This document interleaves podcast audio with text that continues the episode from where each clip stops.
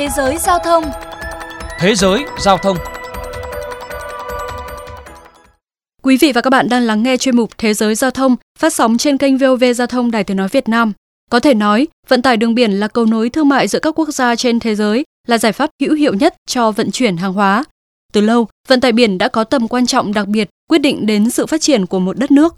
Tuy nhiên, hiện cũng như nhiều ngành nghề khác, dịch COVID-19 đang khiến cho ngành vận tải biển gặp khó khăn đủ đường. Đó là nội dung mà chuyên mục hôm nay đề cập tới. Mời quý vị và các bạn cùng lắng nghe.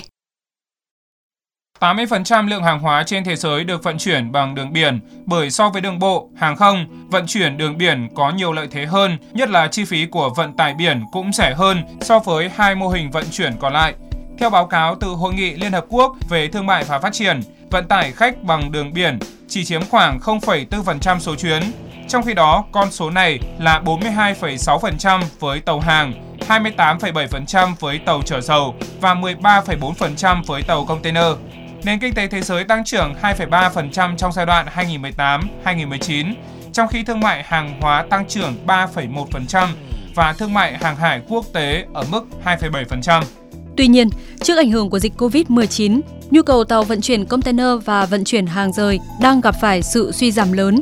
Các nhà khai thác tàu container thậm chí phải hủy bỏ các chuyến đi để giảm thiểu tổn thất, khiến cho độ tin cậy của dịch vụ giảm sút.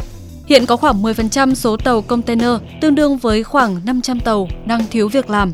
Những con tàu này rơi vào một trong hai tình cảnh, nằm neo đậu tại bến với một lượng ít ỏi thuyền viên hoặc trôi giạt trên biển tìm chờ một hợp đồng mới. Điều này có thể khiến cho con tàu trở thành mồi ngon cho cướp biển, vốn đang hoạt động mạnh mẽ tại một số vùng biển châu Á và Somalia. Theo ghi nhận của tờ CNA, trong quý 1 năm 2020, đã ghi nhận một số vụ cướp biển gia tăng gấp 3 lần so với cùng kỳ của năm trước. Trong đó có 16 vụ cướp xảy ra nhằm vào các con tàu đang neo đậu giữa biển khơi.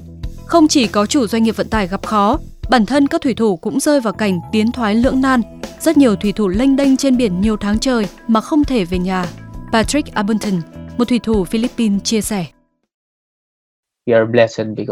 Rất nhiều người chúng tôi đang mắc kẹt tại các cảng quốc tế. Một số tự an ủi bản thân rằng ít nhất họ còn có công việc, còn kiếm ra tiền. Một số thì chỉ mong muốn được trở về bên gia đình. Nhưng tất cả chúng tôi đều hy vọng mọi chuyện sẽ trở lại bình thường trong vài tháng tới.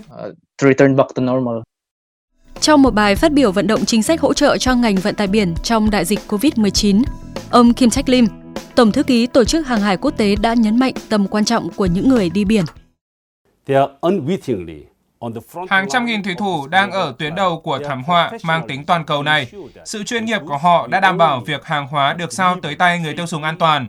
Họ đều là những người đã mạo hiểm, chấp nhận cuộc sống xa nhà. Sức khỏe và phúc lợi của họ cũng quan trọng như bất kỳ người lao động nào khác. Theo ông Sam Bateman, chuyên gia Trung tâm Tài nguyên và An ninh Đại dương Australia, dịch COVID-19 tác động tới ngành vận tải biển mạnh mẽ hơn nhiều so với khủng hoảng kinh tế. Áp lực từ việc neo đậu lâu ngày không có việc làm, theo dõi sức khỏe toàn đoàn tới nghĩa vụ đưa người lao động hồi hương có thể khiến cho chi phí vận hành tăng lên rất nhiều. Điều này khiến cho chủ tàu sẽ tìm mọi cách để cắt giảm chi phí, bao gồm việc sử dụng nhân lực giá rẻ, giảm số lượng thủy thủ đoàn, giảm tiêu chí bảo trì, vận hành tàu, khiến cho nguy cơ gặp tai nạn, gây ô nhiễm môi trường hay là bị các nhóm cướp vũ trang nhắm tới trở nên cao hơn.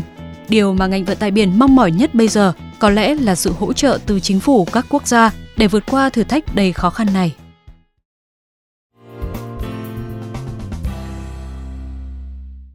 Thưa các bạn, còn tại Việt Nam, nhu cầu vận chuyển hàng hóa sụt giảm mạnh do đại dịch COVID-19 đang khiến nhiều doanh nghiệp ngành vận tải biển lao đao.